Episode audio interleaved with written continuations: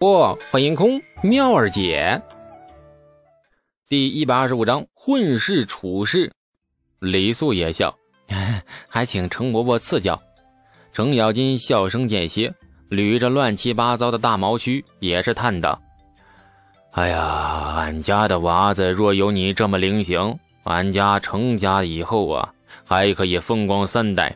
贞观元年，陛下册立太子，那一年太子才八岁。”自然没有什么心机谋略，不过这十一年来，无论太子和魏王暗地里斗得多么厉害，二人却从未给老夫下过帖。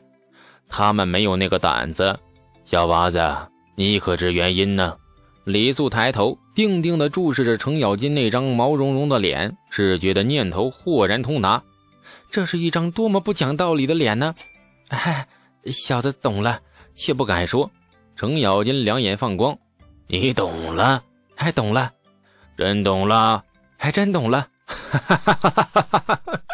老夫忽然觉得跟灵性人说话果然很舒坦。这李素站起身，朝着程咬金长长一揖：“今日恭领程伯伯教诲，小子受益良多，多谢程伯伯。小子，你要记住，说混账话，做混账事。”或许是招惹是非之祸源，可是反过来来说呢？说混账话，做混账事，也许是趋吉避凶之道。妙法存乎一心，火候做到了，可保一生平安。呃，是。哎呀，今日与你说了这么多，老程俺也不能白说呀。这卖酒分的账，重新理论理论。从今以后，我七你三，就这么定了。李素深深敬佩不已。你说完了道理，马上亲身演示何为混账话，何为混账事。长辈果然是长辈呀！不行，小子一头撞死给你看。总算明白程咬金混世魔王的雅号是怎么来的了。混世也是处事的一种态度，这种态度有点极端，或许会平白招惹许多祸事，但是却给自己涂上了一层很逼真的保护色。有了这层保护色，谁都怕你，但是谁也不会防着你。所以程咬金能够潇潇洒洒的活到当上国公，能够获得李世民极大的信任，能够混到长安城内，无论官员还是权贵，皆是不敢招惹，靠的便是这种混世的态度。一个横行霸道的混账，一天到晚四处惹是生非，这样一个混账，除了皇帝，谁敢用啊？程咬金对李素的提点已经很直白了。他建议李素也走这个风格，从此老混账领着小混账横行长安，人见人怕，鬼见鬼愁，扎扎实实的惹几桩祸事出来。那时太子、魏王和长孙家，谁敢轻易将李素拉拢至麾下？不怕引火烧身吗？从城府走出来，李素仰头望天，长长的呼出了一口气。三张名帖带给他的压力顿时全然化解，或者说。他知道该怎么做了。城府之行不虚，嗯，不虚。我以后若变成了长安城里人见人憎的小混账，你还喜欢我吗？李素目光悠悠地投向了长安城城府方向，一脸“从此我不再是好人”的萧然。谁喜欢你了？不要脸！东阳羞红着脸，狠狠白了他一眼。河水悠悠地流向了远方。李素寂然不语，不知过了多久，一根冰凉的小手指轻轻地碰了他的手一下，接着仿佛受惊的小鹿般飞快地缩回去。片刻之后，又有一些不甘心地凑过来，两根玉葱般的手指捻着李素的一根手指，撒娇似的摇了两下，又飞快地缩回去，周而复始。李素笑了，大方地将东阳的手拽过来。紧紧的握在了手心里。谁让你碰我的手？你松开！东阳红着脸，抿着笑，象征性的挣扎。你想牵就牵嘛，你干嘛非要我主动啊？你这叫矫情，你知道不？东阳愈发下不了台了，恼羞成怒的使劲的挣扎起来。奈何李素力气太大了，半天没有挣出他的手心，最后索性就放弃。任由李素牵着他的手，气鼓鼓地瞪着他。很奇怪呀，同样是女人，城府的胡姬为何力气那么大，叫他白白的，被吃了不少豆腐。而东阳力气却那么小，让他白白吃了不少豆腐，难道真是一物降一物？哎，说起吃豆腐，这吕素舔了舔有些干枯的嘴唇，扭过头看了看离二人老远，背对着他们的公主府侍卫们。月黑风高，吃豆腐天。哎，小宫女，啊，你坐过来一点吧，我们紧挨着。东阳扭头看了看远处的侍卫，听话的凑了过来。我们打个赌好吗？就赌金一文钱。赌什么？赌我手脚不动，嘴也不动，却能碰到你的身子，你信不信？我若碰到了你，就算我赢，你给我一文；反之，我给你。李素阴险的开始给东阳下套。这东阳拧眉想了想，觉得不可能啊，于是就笑：“好，就赌一文钱。那你把眼睛闭上。”东阳听话的闭上了眼睛，长长翘翘的睫毛微微发颤。刚闭眼片刻，东阳忽然觉得酥胸一紧，被一双大手握住，还很不安分的游了一下，然后又游了一下子。东阳大惊啊，急忙睁眼，却见李素一脸坏笑的缩回了手。你你，东阳是又惊又怒，双手紧紧环在胸前，俏脸红的都能挤出血来了。哎，好吧好吧，哎，我果然输了啊！一文钱我先先欠着啊，下次想起来我再给你。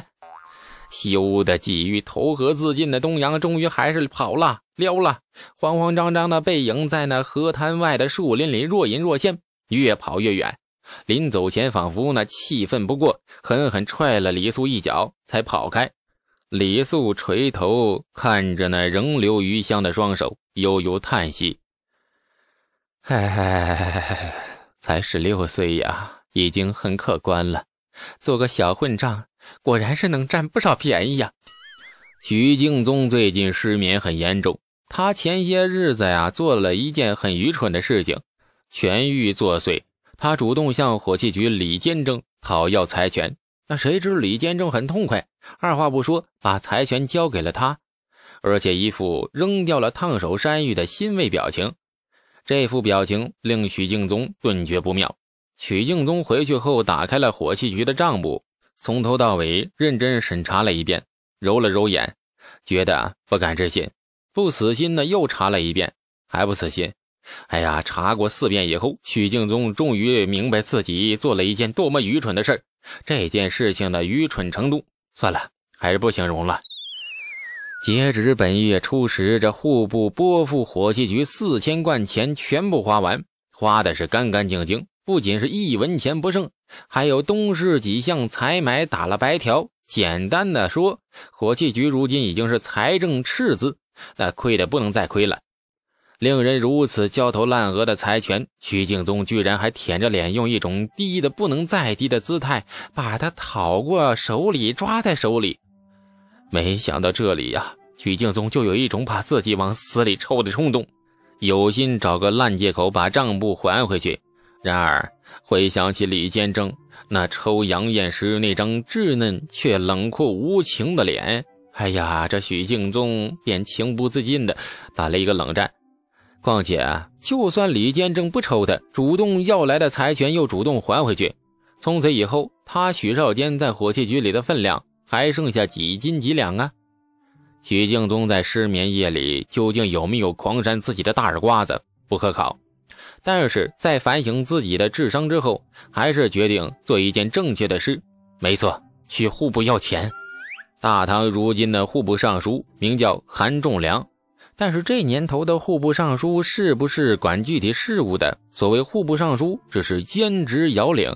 事实上，韩仲良的正职是秦州都督府的长史，颍川开国县公。户部在贞观年被分为四个司。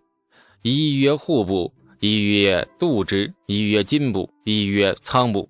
具体管事的，就是这四个司的郎中。顾名思义，四司之权那一目了然。户部管户籍，度支管开支，金部管银钱出纳，仓部管粮部等物品。许敬宗申请朝廷给火器局拨款的话，要找的是户部所辖的度支司。李素不知道许敬宗找杜之思要钱要的是多么艰辛。对火器局来说，他也算不上甩手掌柜，事实上他还是很管事的。说那兢兢业业有点夸张，至少也有苦劳。每天做完该做的事，剩下的空闲时间很好打发，找个没人的地方发一阵呆，或者睡个午觉，一天就这么过去了。既做了事，又没有让自己很辛苦，对得起国家发给他的俸禄，也对得起自己的闲心。对了，俸禄貌似被李世民扣了三个月，霸道总裁一句话，李素还给朝廷打了三个月的白工。今日又亲自给工匠们配了两百斤火药。李素揉着胳膊走进了北院。上次火灾过后，工部的速度很快，几天的功夫便将北院重新盖好。李素在北院的后面发现了一个乘凉的好去处。北院后面栽了一片银杏，树枝颇为茂盛，而且地处北边，常有凉风吹拂。除了树上的蝉鸣令人偶觉烦躁之外，一切都非常完美。于是李素早早派人清理出了一块空地，置了一张躺椅，又叫厨房准备了凉水和零食。嗯，走火器局的账，反正许敬宗管账，管的也是朝廷的账，吃多少都不心疼啊。今日李素的世外桃源似乎有不速之客，李素甚至听到了若有若无的抽泣和叹息声。皱了皱眉，李素放轻脚步走近，赫然发现，竟是中年老帅哥许敬宗坐在他的躺椅上抹眼泪，树荫缝隙里洒下点点阳光，将他背影照得格外的萧瑟孤单。能让老许抹泪，这可不多见呐！李素惊奇地睁大了眼睛，心中只觉得无比遗憾，这年头没照相机，太失望了。若把许敬宗这张抹眼泪的脸拍下来，然后满长安的到处贴，告诉大家，其实这个老帅哥哭起来呀也挺丑的，最帅的其实是火器局的监正大人李素。感谢您的收听，去运用商店下载 Patreon 运用城市，在首页搜索海量有声书，或点击下方链接听更多小说等内容。